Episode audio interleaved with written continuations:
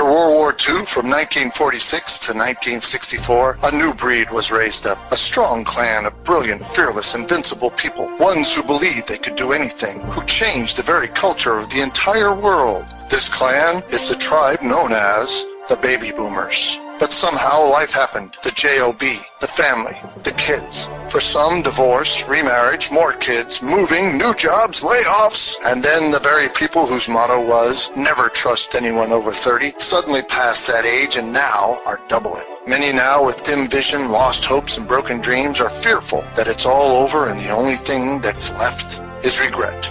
But out of the ashes was born Bobby the Boomer. His mission is to inspire belief, rekindle his clan's fire, to revive the hopes and dreams of his tribe so they will rise up once again to surpass their glory days and achieve even greater things now.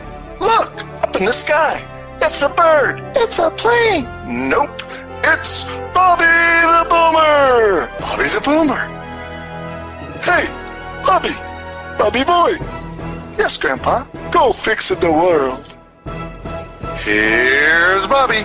Hello, this is Bobby the Boomer, the baby boomer's buddy, coming to you today from Chattanooga, Tennessee, in my mobile studio. And today I'm going to tell you about my trip to California. Why? Because I said I would. Now I'm going to give you my Reader's Digest version of my trip, and I hope some of you can relate to some of the experiences of the air quotes, new normal that I've experienced on this here trip. And maybe some of y'all can relate. Some of y'all will like it. Some of you maybe, maybe you won't like it so much. And maybe some of y'all just get a little bit of a chuckle and say, Bobby, y'all, a little bit, you need some help. And that I do. So here we go. Maybe y'all heard about that fella, you know, man named Jed, poor mountaineer belly. He kept his family fed. And then one day he was shooting at some food and up to the ground came a bubbling crude, you know, black gold, Texas tea.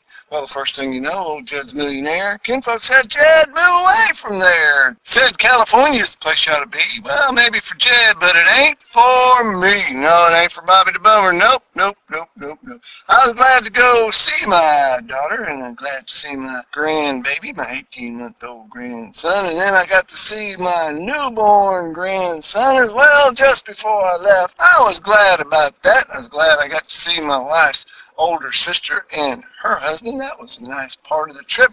But the way there and in the middle and on the way back was a bit crazy.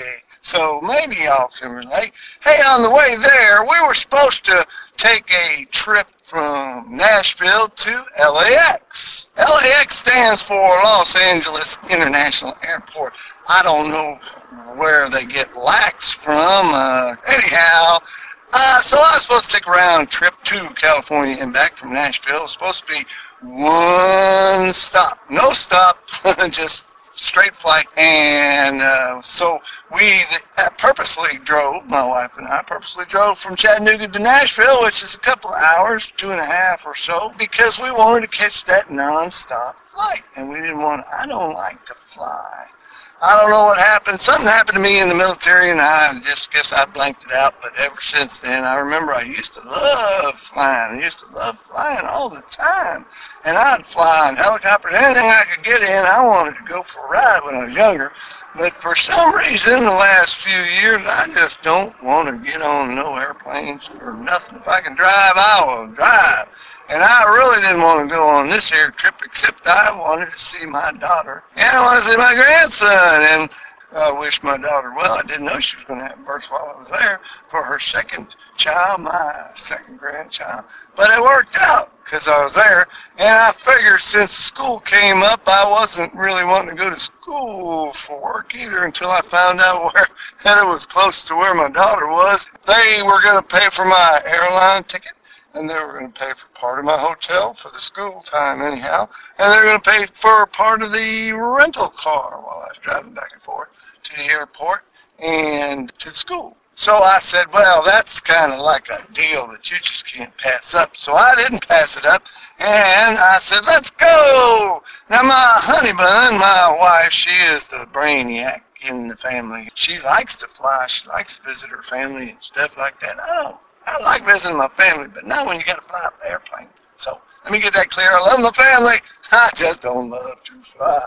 So we got our tickets all set. We drove on to Nashville. It was an uneventful trip there. We just had a nice trip. We got a nice hotel, and we're up in the hotel because we came that evening because we were going to leave early in the morning for our nonstop flight to LAX. And we had it all going, and then about 8.30 or so, we had our supper. We were in the hotel room. My wife was talking to some of her friends on the Zoom call thing on, on the interwebs, and I was just kind of looking at my phony phone, scrolling away, looking at my email, and up pops this email at 8.30 uh, p.m. that says, your flight to LAX from Nashville, your flight has been canceled, and we will notify you of uh, when we're going to let you go to California. I forget how they said it, but it's like, hey, your flight's canceled, and we'll get in touch with you when you have another flight to go. And uh, since I'm not a big old traveler anymore, I looked at that and I said, well, that's kind of important. So I said, oh, excuse me, honey. Could you look at this? She looked at my phone and she saw the little message and she said, ladies, I, I'll have to go. I'll talk to you later. God bless. And off she went. She was on the phone for about an hour or more trying to talk to these people and convince them that we needed to get our flight to LAX in the morning because they said, well, we can get you out on Sunday. Now, this was Thursday night when they canceled our flight. And it's like, well, you know, we're staying in a hotel, and my husband got to go to school, and uh, and then she said, so we really need a flight tomorrow to go to L.A. And they said, well, please hold, we'll see what we can do. First, they said the plane was canceled on account of weather. Then they said, uh, I don't know how long it was before they finally changed their story and said, well, we don't have any pilots to fly the airplane. We're short of people. Part of the new normal, some of y'all probably figured out that we're short of people everywhere. We're short in the hospital, we're short on airplane, we're short in the grocery store, we're short in fast food restaurants, restaurants in general. We're just short of people. I don't know where they all went to because I know when COVID hit, everybody went home. Well, not everybody, but a lot of people went home. They lost their jobs or they got unemployment or they had it. I don't know what happened, but they all went home. Some of them got some more money to stay home than they did to, to go to work. That was kind of weird. So I don't know, but they were getting pretty good deal, some folks. So I guess when things kind of cleared up, they didn't want to go back to work. But I'm wondering with the whole bunch of friends and folks that I know, it's like, where did everybody go? Because now they're not paying all that money out anymore like they were. So where is everybody and why isn't anybody going back to work? Well, why isn't a lot of people going back to work because a lot of us were already working. And yes, so it was short on uh, staff for the aircrafts, is what they said. Anyhow, they finally got us a flight, but it wasn't to LAX. It was to Chicago O'Hare Airport. And they said, we'll get you there, and then uh, we'll work on getting you to LAX. And we, we did fly to Chicago and we had a three-hour layover where we just we stayed there and we waited. Thing is, when we flew into Chicago, here's a interesting deal. Have you ever had this for those that fly a lot? We flew into Chicago. When we got to Chicago, the pilot, we got finally landed, and I kind of uh, white knuckle it on the takeoffs and landings. So we landed, and I was happy that we landed, touchdown safe and sound, and that was pretty cool. And we're on the, what I believe they call it tarmac. And so we're just sitting there, and the pilot comes on and says, well, I got some good news and I got some bad news. We are a half hour ahead of schedule. We landed a half hour early. The bad news is that we don't have anywhere to park because we're a half hour early, and somebody's sitting in our parking space until they leave. And so we're going to try to find another gate, and I'll get back. So about five minutes or so, he came back on and he said, this is your pilot speaking again. I got some good news and some bad news once again. The good news is we got a place to park. And I said, whoa, yeehaw, that's wonderful. He said, here's the bad news. The bad news is there's not enough gate crew to dock or park the aircraft, so we're going to still have to sit and wait for about 20 minutes more. And I'm like, eh, some people were mumbling and grumbling on the airplane, and I was kind of like, well, it ain't really worth mumbling and grumbling because, hey, we're safe on the ground. I'm okay. I'm okay when we're just on the ground and we're out the way of all the other fast-moving airplanes. So I was okay with that. Figured, hey, I'm here. 20 minutes, no big deal. So then we get on the airplane and go to LAX. LAX, by the way, is crazy, crazy, crazy, crazy. And a lot of people going here, there, and everywhere. Yes, and indeedy duty, they are and they're very busy. Everybody's busy, busy, busy, busy. Everybody is busy. So we got the LAX, and that was uh, after that we got our rent car. That was very nice. The one little goofy thing about that is got time to put some gas in the rent car, and it costs ready. For those that aren't in California, it costs $56 for nine gallons of gas. I can't believe that. Can you believe that? It was $6.89 a gallon, and that was for the cheap stuff. How about that? Yep. And so I took a picture of it, showed it to my friends here in Chattanooga, because I figured they ain't going to believe me. They are not going to believe me.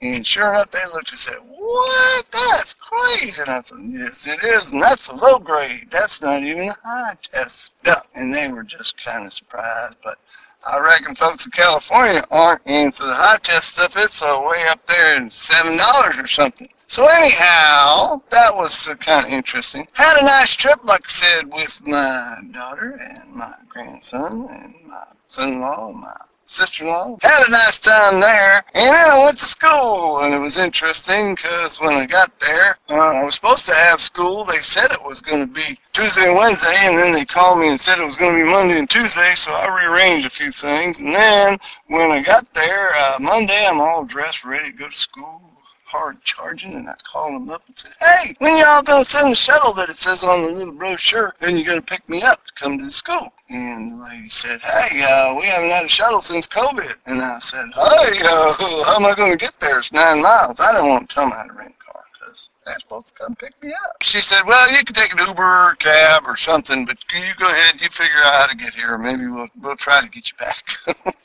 when you're done. We'll try to get you back when you're done. So I figured, no problem. Told my wife. We got in the car, got over there. Had my school. Supposed to be three of us going to school. That was interesting. Fella that was training me, he was ex-military, so me and him had a lot of chit-chatting stories while I was waiting for the other two fellas. And after about a half hour or so, he called one of them and said, hey, uh, where are you at? You're supposed to be here at 9 o'clock. And the fella said, oh, we're stuck in traffic. And he said, oh, well, okay, when you going to be here? And he said, oh, we'll be there in a little bit. Well, a little bit went by, and then a little bit more, and then a little bit more. And then he finally called him and said, hey, um, hey, where are you guys at? You should have been here by now. And one of the fellows said, hey, we decided we didn't want to come to school to learn how to do this equipment. Well, turns out those two fellas are working for a company that we contracted out to do some of our equipment for the very school I was going to. Mm, that's another story for another time. So I had school, and that was nice. And then I had more visit with my daughter, and then I saw my new grandbaby. And I was getting ready to go back from California to Tennessee. I was very much ready. Oh, another really nice thing about California that I did like it was a very nice weather. One of the good things about California, where my daughter was, is uh, near the ocean, so it was cool. It was like 65, 68 degrees, and and where my, my sister-in-law and her husband was, it was, it was about 90 something because they're out more inland towards the desert. And when I got back to Nashville, that was an uneventful trip. I actually saw a movie. That was pretty cool. And it kept my mind occupied while we was flying. So that was nice. Anyhow, so watched the movie, touchdown. Thank God that I was back in Tennessee. Had a nice drive back from Nashville. Took my time. Got to the Tennessee River on a rest stop. And then I drove home and then I got back. And that was my whirlwind trip and tour to California.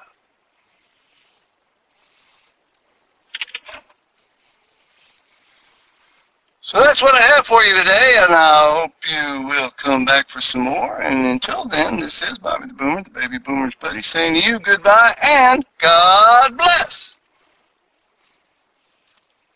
So that's my whirlwind tour, my trip, and my Reader's Digest version of my trip to California. I hope you enjoyed that a little bit at least, or maybe could relate to some of the weirdness of the new normal. That's what I'm going to talk about in the next episode or so, is about our new normal and how crazy that is. And then, uh, well, I'll come up with something for the next one after that. But until then, I hope you do have a good day, and I hope you come back for some more. And until then, this is Bobby the Boomer, the baby boomer's buddy, saying to you goodbye, and God bless.